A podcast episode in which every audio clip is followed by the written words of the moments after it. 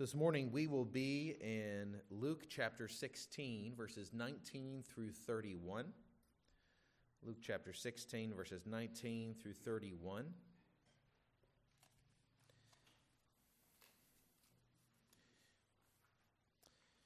And I'll bring the text up on the screen. Be reading from the English Standard Version. Now, um, bear in mind that uh, Jesus is speaking here. He is speaking to the Pharisees um, as he shares his parable, and that'll become important later. But hear the word of the Lord. There was a rich man who was clothed in purple and fine linen, who feasted sumptuously every day. And at his gate was laid a poor man named Lazarus, covered with sores, who desired to be fed with what fell from the rich man's table. Moreover, even the dogs came and licked his sores. The poor man died and was carried by the angels to Abraham's side. The rich man also died and was buried, and, uh, and in Hades, being in torment, he lifted up his eyes and saw Abraham far off and Lazarus at his side.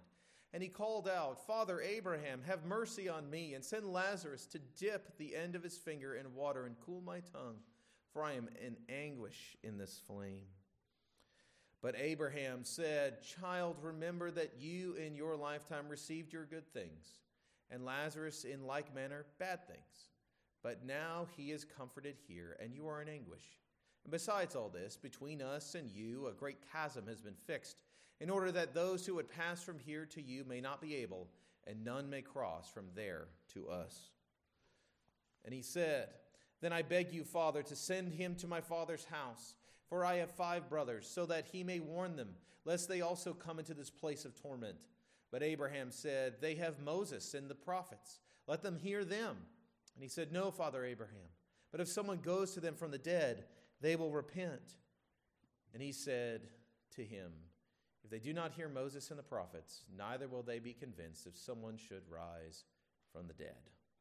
Thus ends the reading of God's holy word.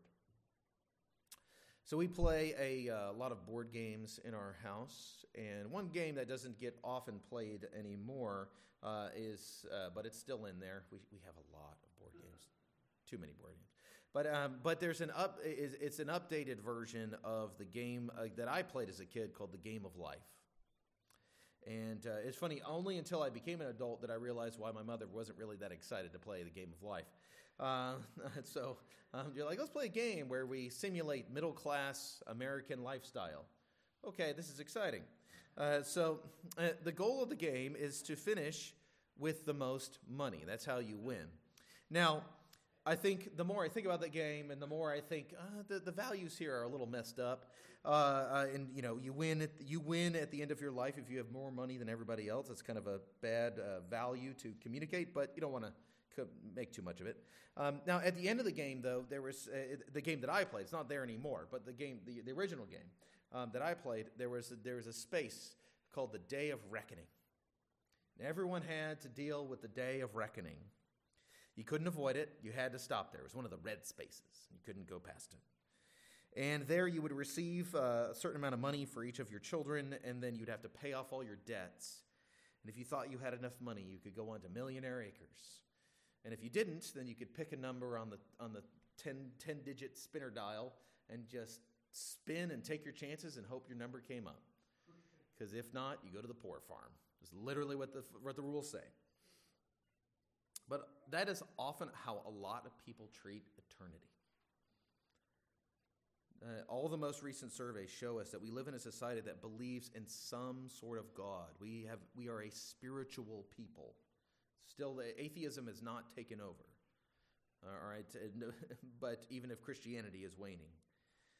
But when it comes to facing God after we die, many people think that they have enough good to overcome their bad debts, and at least they have more good than others.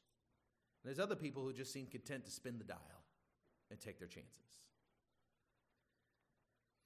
But today, Jesus tells the Pharisees a parable that confronts us with two things. First, there, there will be a day coming, a day of reckoning that we cannot escape, where we will face judgment. And second, if we are to survive that day, we have to face the real problem. And we'll look at each of those this morning. So, first, let's consider that we face a reckoning at the end of our lives. Let me see this in verses 19 through 26. Now, there are some difficulties with interpreting this parable. We'll talk about them uh, in a few minutes, but I just want to start with what the what this parable clearly communicates, uh, which is first of all that eternal punishment and reward is real. Eternal punishment and reward is real we are presented with two men, the rich man and Lazarus. The rich man is not named to his own, uh, um, his own shame, uh, uh, and, but he is described as a man living in what one commentator called ostentatious luxury. Ostentatious is the perfect word that fits that word. Ostentatious sounds ostentatious, right? He lives in ostentatious luxury. This is Beverly Hills mansion type luxury. That's what we're talking about here. Purple clothing was the most expensive clothing, it was the clothing of royalty. Uh, you know, and, and also in, in, in a time where food was often hard to come by, this man feasted sumptuously. And I was reminded of, uh, it's interesting, um, in, uh, in the, uh, the, the, novel by um, Count of Monte Cristo by, uh, by Dumas, um, the, the Count of Monte Cristo, he impresses everyone. Everyone is just he has this like limitless wealth and everyone's just so just wildly amazed at, at what he does and, and uh, at what he serves for food. And what does he serve for food? He serves imported fish they're like oh, you know how could he do that and that doesn't really impress us today because we're just like i just go to walmart and i can get that imported fish or that imported fish you know it's like uh, they didn't have refrigeration like and so he it was it was abs, it was the absolute height of luxury to have have seafood imported in from somewhere else. I mean, you just couldn't do that even if you were well to do. You didn't do that because it was so exorbitantly expensive. Uh, it tells you one thing about the luxuries that we enjoy today, um, but also just the uh, this description is this man by the, he, he just lived like a king, and one and and he also apparently uh, the only other thing we know about him is that he apparently knew who Lazarus was. He knew where Lazarus was. He was at the front gate, and uh, and, uh, and and the rich man apparently displayed. One author said was intentional indifference, a heartless, cruel, and knowing neglect of this man in front of his house. Now Lazarus, on the other hand, was a poor man with who was in ill health, such that he was covered with sores. And we're told that he longed to eat the scraps that fell from the rich man's table. And, and now, also, what's interesting is so back in the day, they didn't have napkins. Oftentimes, you would use like bread to, to soak up whatever stuff was on your hands, and then you would take that and throw it under the table, and the animals would eat it. And so it's kind of essentially that's what he's hoping for. He wants to throw away bread napkins. like, I wish I could eat that, is what he wants. And, uh, but um, uh, the only thing he got were dogs, uh, uh, which, for all intents and purposes, uh, uh, it's, it would be as if saying that rats were coming and, and licking his wounds. All right, that's, that's what the visual is there. They didn't have a, the ancient world didn't have a positive view of dogs like we do today. Now we're like, oh, doggies. You know, like then they were kind of unclean scavengers and they, they you know, viewed them as, uh, as disgusting animals. And so, the, uh, and now the name Lazarus is interesting. It's a shortened version of the name Eleazar for uh, Lazar, and, uh, and, and the name means he whom God helps. He whom God helps. That is, while the rich man did not help Lazarus, uh, um, uh, Lazarus died, and we see the angels personally escort Lazarus to the side of Abraham, the supreme place of honor for any Israelite. Conversely, the rich man died and he went into torment, into Hades. That is what we would call hell. And so we have this situation where a man who helps himself always and continually ends up in the place of loss, pain, and torment, while the one whom God helps ends up in the place of comfort, honor, and rest. Whatever else we may say, one point is absolutely clear there is a future state of punishment and reward in the end. We have pictured here in the rich man essentially the, the, the, very picture of the lover of money, the lover of money who is who has every whim indulged, who succeeds to do everything he desires to do, and uh, and what he receives in the end. Here is the man who gained the world but lost his soul. And we can make all the excuses and engage in all manner of distractions, but at the end of the day, we are either going to end up with God in comfort or in hell in torment. And so that means that the time to act is now. This parable confirms uh, what the, the, the, author of Hebrews said, which is that it is appointed for each man to die once. That his death comes for everyone, every one of us here today, the righteous and the wicked alike. But what comes after is very different, depending on where your help comes from. If our help comes from the world, then we will lose everything. But if our help comes from God, then we will have comfort. But as we consider Abraham's responses, we are confronted with the reality that not only is physical death a certainty for us, but also that eternal state is fixed. Uh, there, uh, what I mean here is there's no purgatory pictured here where, uh, where the rich man can just work off his badness and over time get transferred over to Abraham's side. There is no movement, there is no relief. And so we see in death a great inversion of circumstances where the lover of money loses everything, but the lover of God has gained everything. We must then reckon with God with respect to the eternal state of our souls. It will not do to assume that we are going to be just fine because deep down we're good people, or we're just going to leave it up to chance and, you know, I might, ju- I might just get in. I hope I do. But now we need to get into some of the difficulty here as, as we think about how to really apply this parable. Because, because if you're like me, then you, the way you apply this parable is you know, when I was leaving Walmart, I didn't give anything to that guy on the corner, and man, I am hosed, right? Well, let's go with what first, what is Jesus not saying?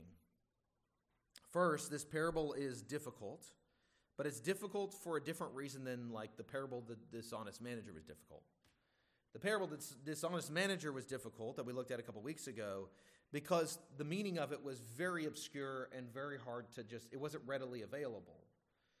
Um, but, but for here, for this parable is confusing because the meaning seems very clear, very simple to comprehend, but, but, uh, uh, but it's actually not as actually as easy as we might think.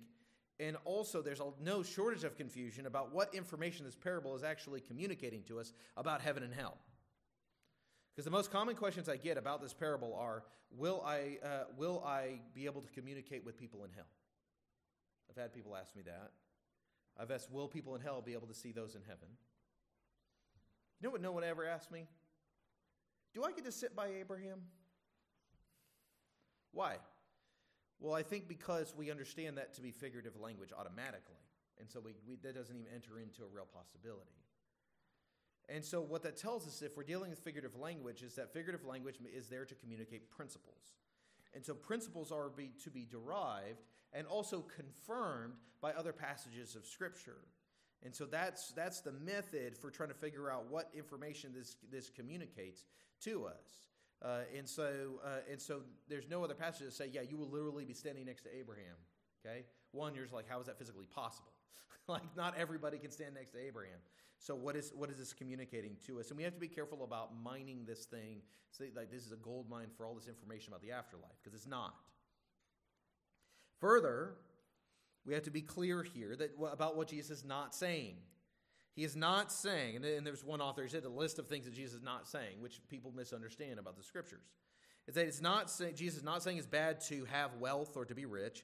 He's not saying that uh, no one has the right to be rich or wealthy. He is not saying that you should get rid of all your wealth or that it is incumbent upon you, Mr. Wealthy Person, to save the world. So, what is Jesus saying? Well, Jesus is saying, as he has been saying, how we use our stuff and interact with our stuff in this life reveals our hearts, and reveals our love or lack of love for God. Jesus is saying to us that, that for good or for ill, our current economic status is no indicator about our eternal status. And so we need to definitely not put our trust in riches, whether we have them or we long for more of them. And we, are, and we need to be reminded there have been millions, and there continue to be millions of Christians who live and die in economic poverty who enter into the riches of glory in Christ. Jesus is inviting us to examine our hearts, to expose the idolatry that surrounds money and possessions.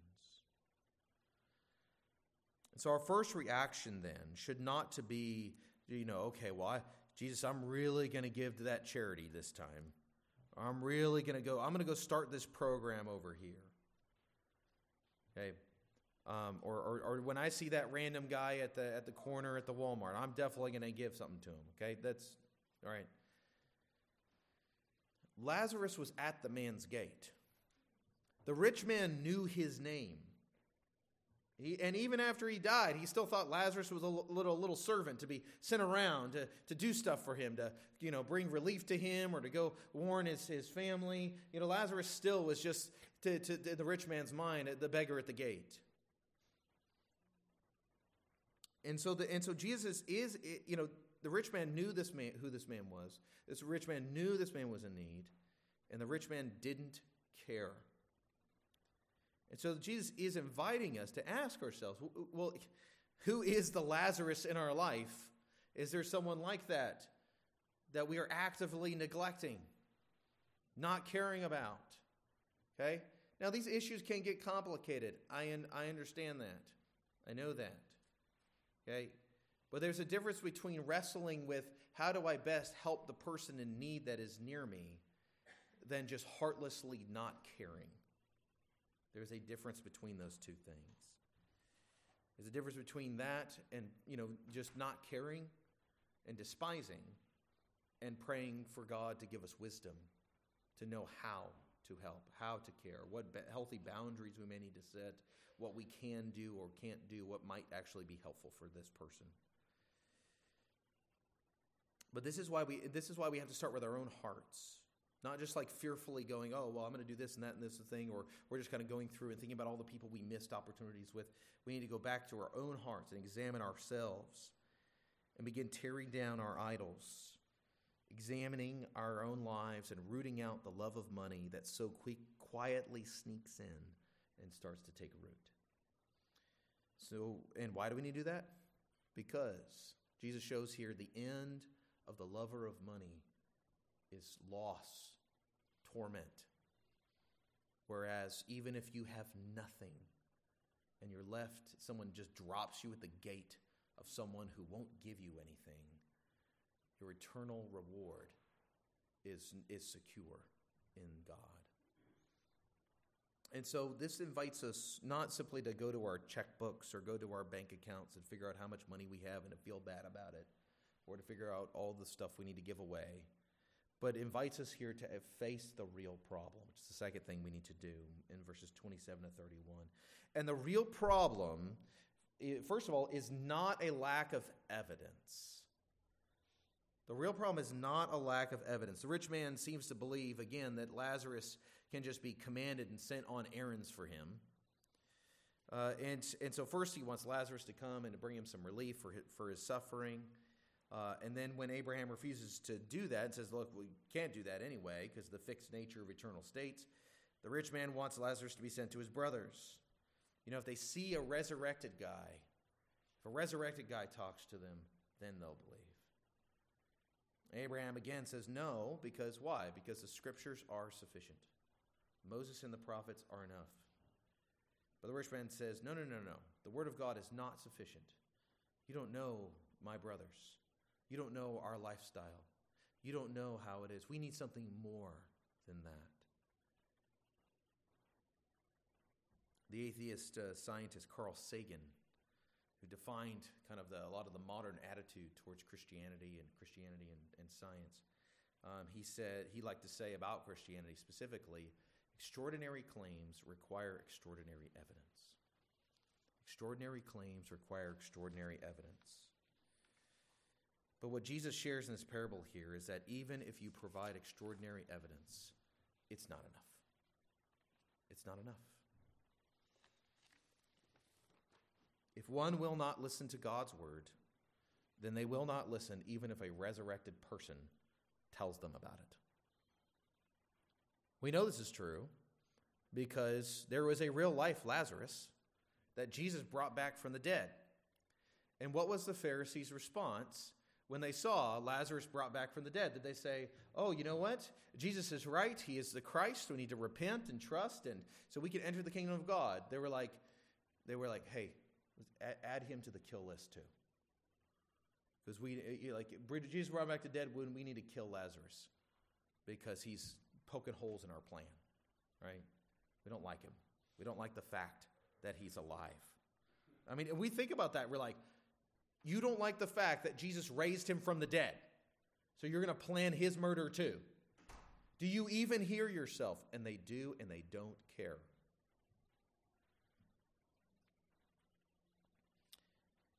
And so when Carl Sagan demands extraordinary evidence and is presented with the resurrection of Christ and the evidence for the resurrection of Christ, which is massive, what does he do? He dismisses it. Others will say, No, I just don't find it interesting. I'm just not compelled. The problem is not the scriptures. It's not that the scriptures are insufficient. It's not that God has not done enough miracles. It's the height of arrogance for someone to say, whether in the church or outside the church, for them to say, No, I need more. Need more than that. I need, because I'm special. And so God needs to do something special for me. Because, you know, the scriptures may be good enough for everybody else, for, for the, but I need something more. But the problem is not a lack of evidence. You can provide all the evidence in the world. You can, you can provide all the evidence that's even not of this world. And it will not be enough because the problem is not lack of evidence. The problem is idolatry and the unbelief that is attached to it. Unbelief does not produce idolatry. Idolatry uh, produces unbelief, or at least it is attached to it inextricably. Because the human heart attaches itself to an idol. And it must, you cannot love God and money, Jesus said. You either love one and hate the other.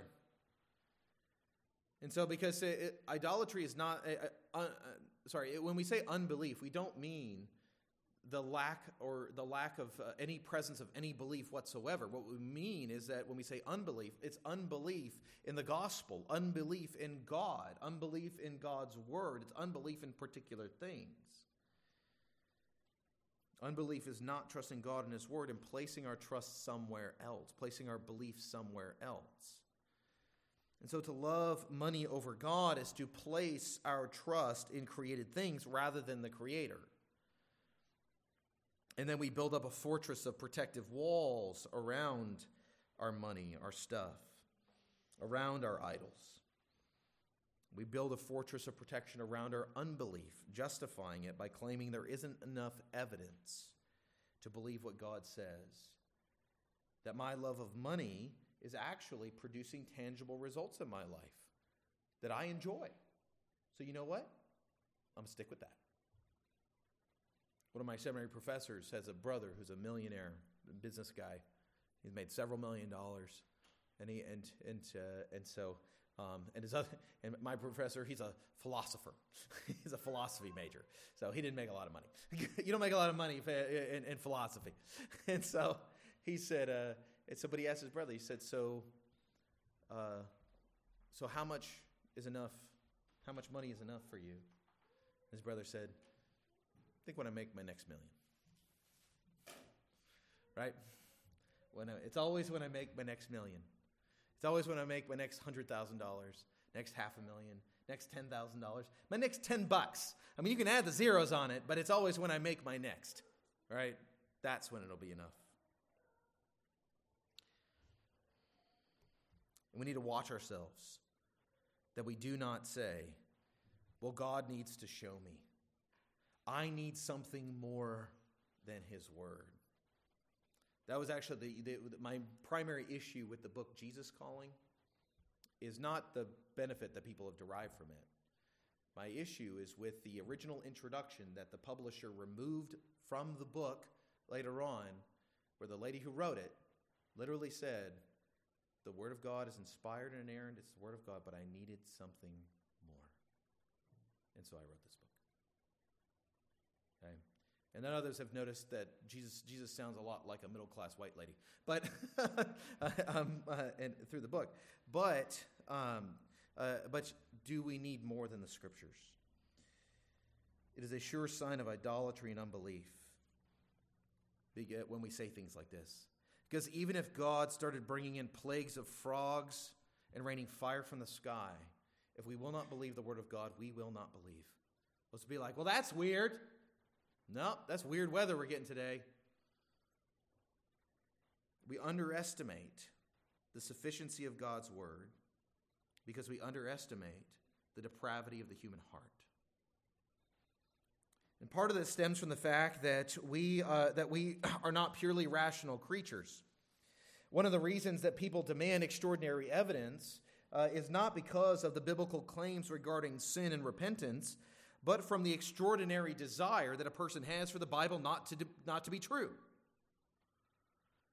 Because people say, I want to live life on my terms and no one else's, not even God's. Well, so what is the answer then? This is a pretty hard parable. If the rich man's brothers won't take the scriptures seriously and, and, and even miracles won't convince them, then how is it possible for the rich men to be saved? Well, we are the problem, Jesus says, but the answer is Christ. We are the problem, but the answer is Christ. If our, it is our Savior who says the answer to that very question, just a few chapters after this, that what is impossible with man is possible with God. We are unable, but God is able. Where we have fallen short of God's righteous standard, Christ has exceedingly obeyed God from the heart where we have lacked compassion upon the weak and the needy, God has displayed compassion through his Son. Where we have distrusted God and turned to creation for our help, and, and in doing so, called it wise and good, Christ has fully trusted our Heavenly Father and been crucified for our foolishness and evil.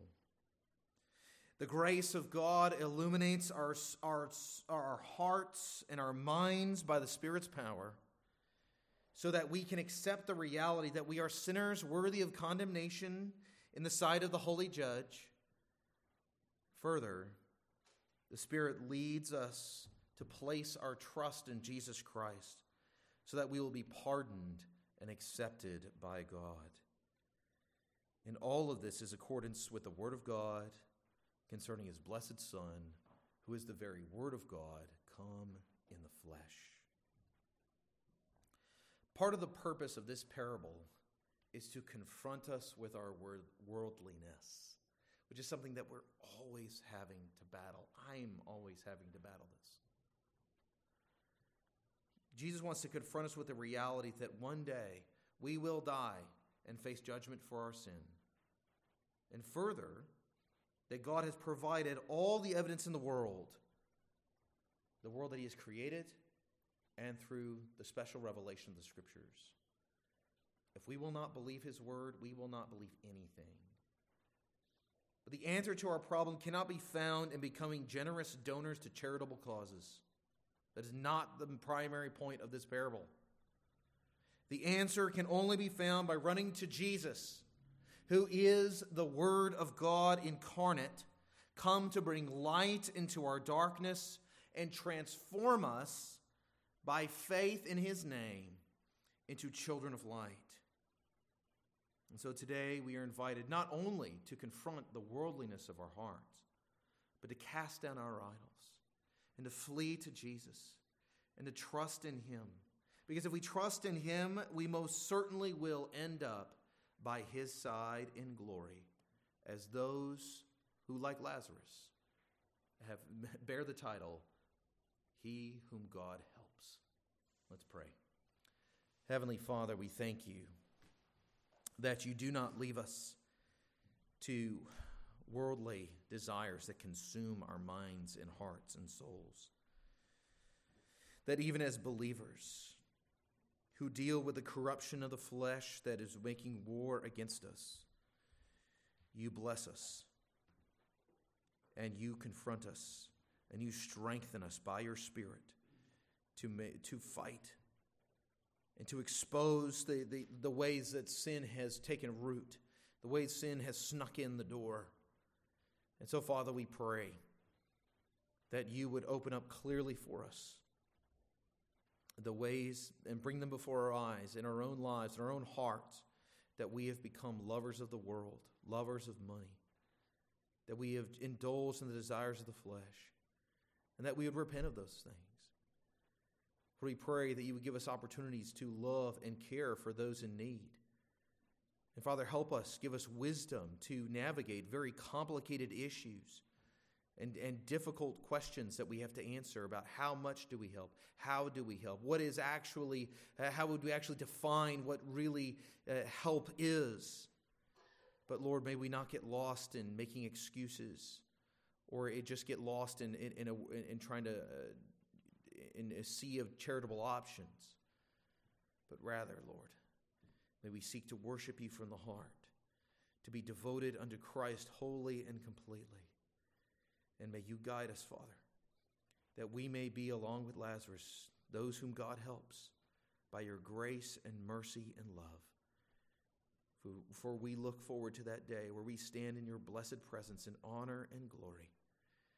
And we lift up praise to the name, to the Lamb who was slain, who stands as the Lion of Judah, and who is worthy of glory and praise forever.